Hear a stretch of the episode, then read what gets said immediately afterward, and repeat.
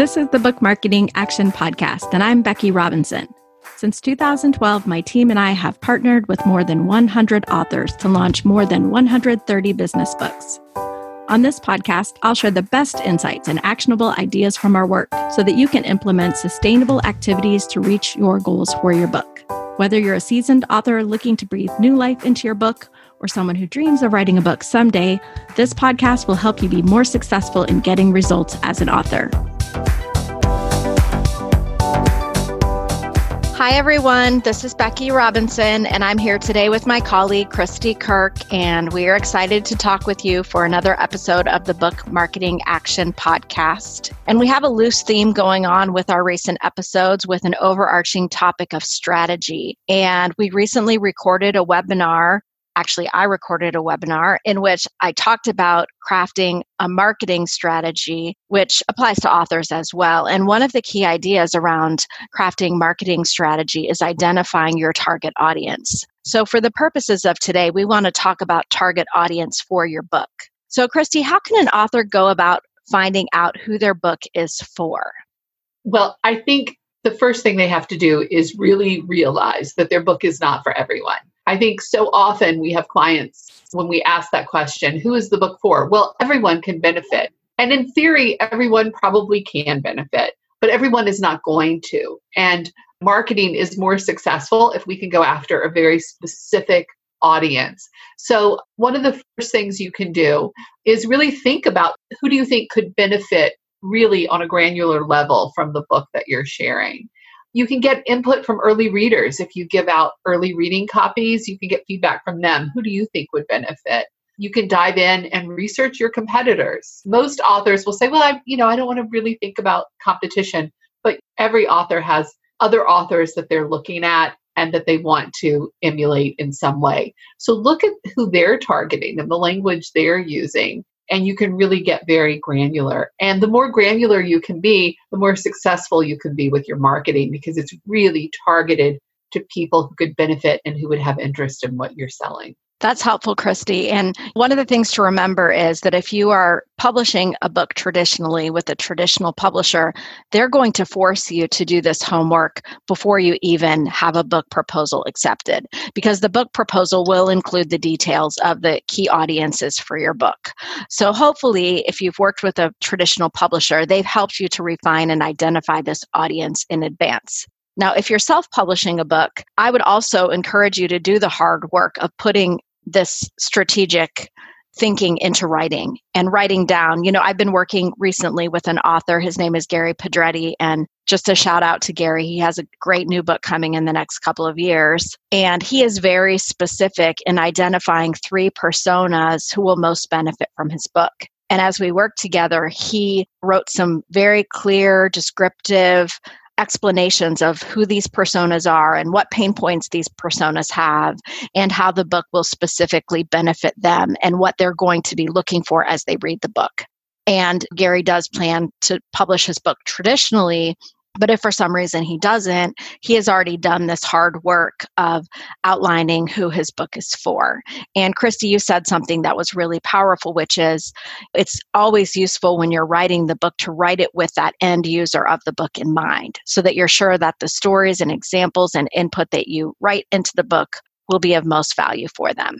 So let's presume, Christy, that our authors have already done the hard work of identifying a target audience. Maybe they've written some key personas, maybe they've outlined the age range or interests of the target audience that they want to reach. Let's talk about social media and how we know where we can find our target audiences once they're identified. And what I envision is we're going to talk through the various social media platforms and specifically at this moment in July of 2020 when we're recording this episode, except it's August, but who can keep the months or days straight anymore? So in August of 2020, when we're recording this episode, this would be the current state of these social channels and who's using them. So let's talk about Facebook first. Who is the primary audience that our authors will find on Facebook?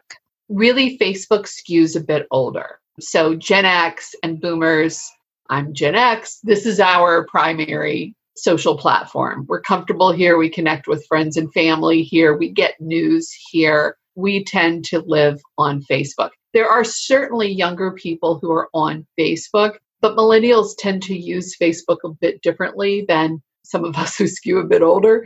And often millennials will use Facebook as sort of their professional outlet. They'll also use it as a way to stay in touch with mom and grandma and cousins, but it will be a professional facing outlet for them too. And while men and women show up pretty equally on Facebook, women tend to be more active here. We have a client, for instance, who has a very heavily skewing male audience on Twitter and LinkedIn but his female audience really shows up for him on Facebook. And his Facebook audience skews just a little younger, not millennial younger, but younger on Facebook.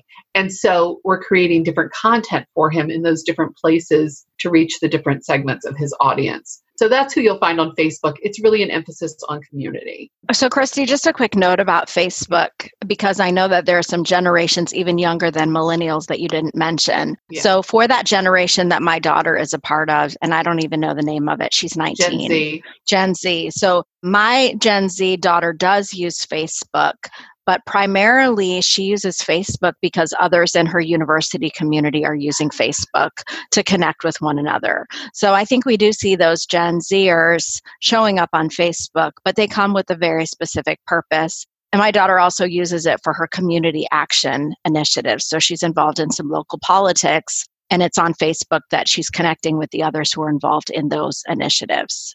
Yeah. So yeah, younger people are helpful. there. I mean, honestly, you're going to find every age group on all of these platforms, but the younger people on Facebook, there for a purpose and then they're gone. Where Gen X and boomers tend to scroll news feeds and really live here.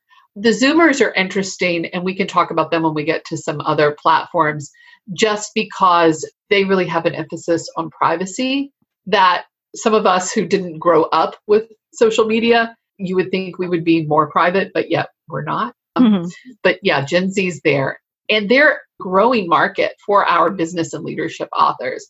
They're young now, but they're going to be in the workforce and they're coming into the workforce really soon. And they're going to want this sort of leadership information too. But let's move on to Twitter because Twitter is such Oh, golly, I have a love hate with Twitter. I'm going to be honest. And here's the reason it's because Twitter had so much value and potential in the beginning. I mean, it's even become a part of our vocabulary. When we talk about social, Twitter and tweets are some of the primary words that we use, but its value has changed.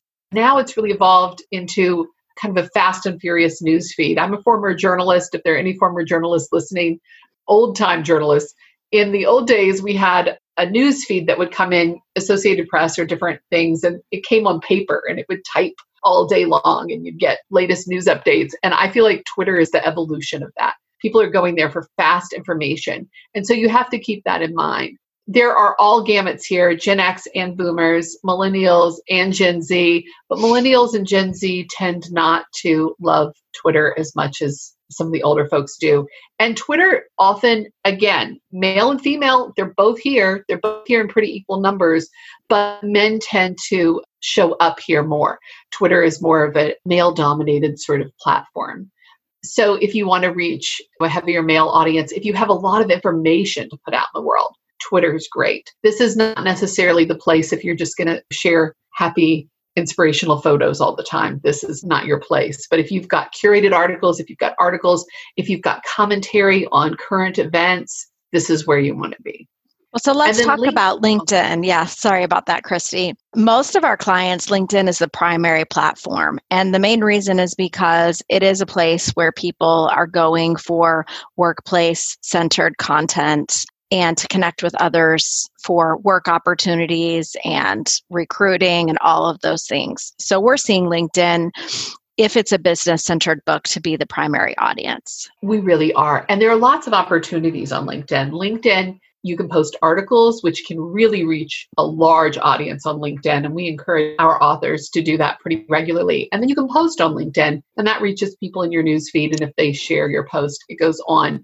But LinkedIn really is, it's the professional place. If you're writing a nonfiction business or leadership book, this is probably the primary place you want to be. And it's a great place to share that blog promotion, article promotion, commentary on other articles. It's really about sharing information people use in a professional setting. And so the more you can do that, the more valuable your content will be and the more people who will read it and share it. And what we see also from LinkedIn is with many of our clients, LinkedIn is the top social driver to their website.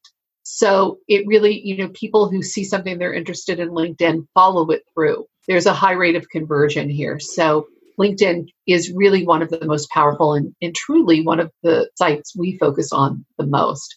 Facebook we'll have a lot of people now say, oh, Facebook, it's not right for my business. I don't think business leaders are there, but they are because they like to connect with their family on Facebook. But Facebook's also a top driver to website traffic. It does really well. Where Twitter, we see very few people read click through from Twitter. Twitter's fast and furious. And then Instagram is someplace we've been encouraging our clients to utilize. In the beginning, there was resistance because there was the feeling that it was one, just very young, two, there weren't business leaders there.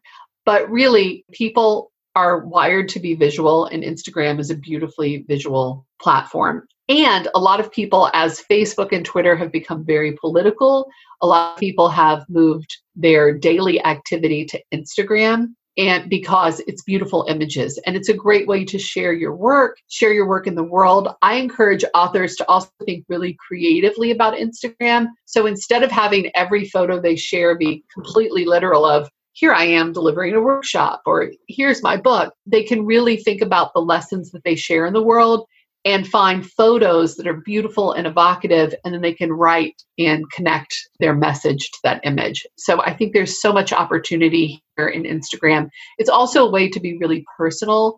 I love Brene Brown's Instagram because she has really meaningful, deep content but then in her stories, she has a highlight that she saves where she literally hangs her phone out the window as someone else is driving and she's riding around her Texas home playing country music songs. Like it tells you who she is. It's very lighthearted content. It has nothing to do with shame, which is her topic of expertise, but it lets you know who she is. And so Instagram can be really personal. It was really young for a while but more Gen Xers and boomers are learning the ropes and showing up there. So you can reach older folks as well, but you're really reaching those young leaders if you're a business and leadership author because they may not be posting leadership content there, they may not be posting about their work, but they are looking to consume content. And if you show up there, it's a unique way to connect with those younger leaders in the world. So, we've talked about the big four platforms that everyone is aware of and thinking about to some degree. What about these lesser used platforms like TikTok and Snapchat? And when I say lesser used, I mean lesser used by the business and leadership authors that we serve. Right. And both of those skew young, millennials to Zoomers that's who's on TikTok and Snapchat. Yes, there are older people. You know, please, when I say they skew young, know that you're going to find every generation everywhere, but there are some some generations that show up dominantly. So these are young people channels. And if your work is going to appeal to a younger person, if your audience is a teenage audience, then absolutely show up here. But know that you need to show up here in a way that's pretty fun and that's going to connect to these kids. If you show up on TikTok with a quick TikTok video talking about your book in the way you would talk about your book to a workshop panel, no one's watching it on TikTok. Your efforts aren't going to work. So you really have to adapt to the channel and the platform. But you know, if you're creative and you want to have some fun with your message and your message serves a younger audience, then go for it. For most of our clients, it's really not a place for them at this time, but I'm always about experimentation. And one last note I'll say about the social channels is that you don't have to be on all of them. Just like your book isn't for everyone, you don't have to be on every social platform. Be on the social platforms where your audience shows up, show up in a way that they can relate to, and show up in a way that you're comfortable with. If you really want to be on Instagram, but you hate taking photos, then Instagram's probably not a win for you because you're just not going to keep it up. And you don't have to be everywhere. Pick one or two platforms that you can really show up strongly on and go for it. So let's talk a little bit about language, Christy. You referenced the importance of making sure that the way that you present your message connects with the audience you're trying to reach. And I know you have a really great example about a client who had a mismatch with her vocabulary choices. Yeah, you know, it really is in many ways marketing boils down to finding an audience pain point and finding the solution to that pain point. And with business and leadership books, it's very similar. If people are searching for a book and they don't know you, but they really need your expertise, the language they use will either connect you or you'll miss one another. And we do have a client who described her work as workplace savvy, being savvy in the workplace. But when we tapped into her audience and did some surveying, the word savvy didn't describe the problems they were having. In fact, the word they used was confidence. And they used lack of confidence and confidence again and again. So they were missing each other. And so we needed to revise her language so she was really addressing their pain points because her work absolutely was addressing the pain points of her women which her audience which was primarily women but her audience was looking for I don't have the confidence. How do I improve confidence? And she was giving them how they could have workplace savvy. So there was a disconnect. So you really do have to know what your audience is talking about, how they talk about the subjects that you cover. And you can do that by doing the research into audience, by looking at your competitors' audience, by looking at people who fit your demographics on social media and how they the language they use. It really is important to show up in a way that they recognize the value. Got it. Thanks. So, just like every episode, we do have a few action steps for you today that we hope you'll dig into. And this episode will be most useful for you if you have not gotten specific yet about your target audiences for your book. So, the first action step we have for you today is to do some research into your competitors and also seek some input from others about who they view as your target audiences for your work. You may want to take some time to do some soul searching or reflection to figure out who your ideal target audiences are. And I would say once you have gotten that input and done the research and done the soul searching, put it in writing so that you're clear about who your target audiences are. The second action step for today is to figure out either by re listening to this podcast or by doing your own research, find out where your audience is connecting on social media, and then dedicate some time to showing up in a strong way on that platform. One of the things that I often say to authors is that this is a discovery driven process. And so it may take some experimentation to figure out the right words and the right platforms. And I always say the most important thing is to show up. So thank you for joining us for this podcast. We'll be back with you again next week. And we encourage you to check out the links to the resources that we've put in the show notes for continued learning. Take care. Thanks for listening, and I hope you'll subscribe today and tell a friend about our show. If you're looking for hands on help to market your book or have a question you'd like to hear me answer here, please email me, Becky at weavinginfluence.com.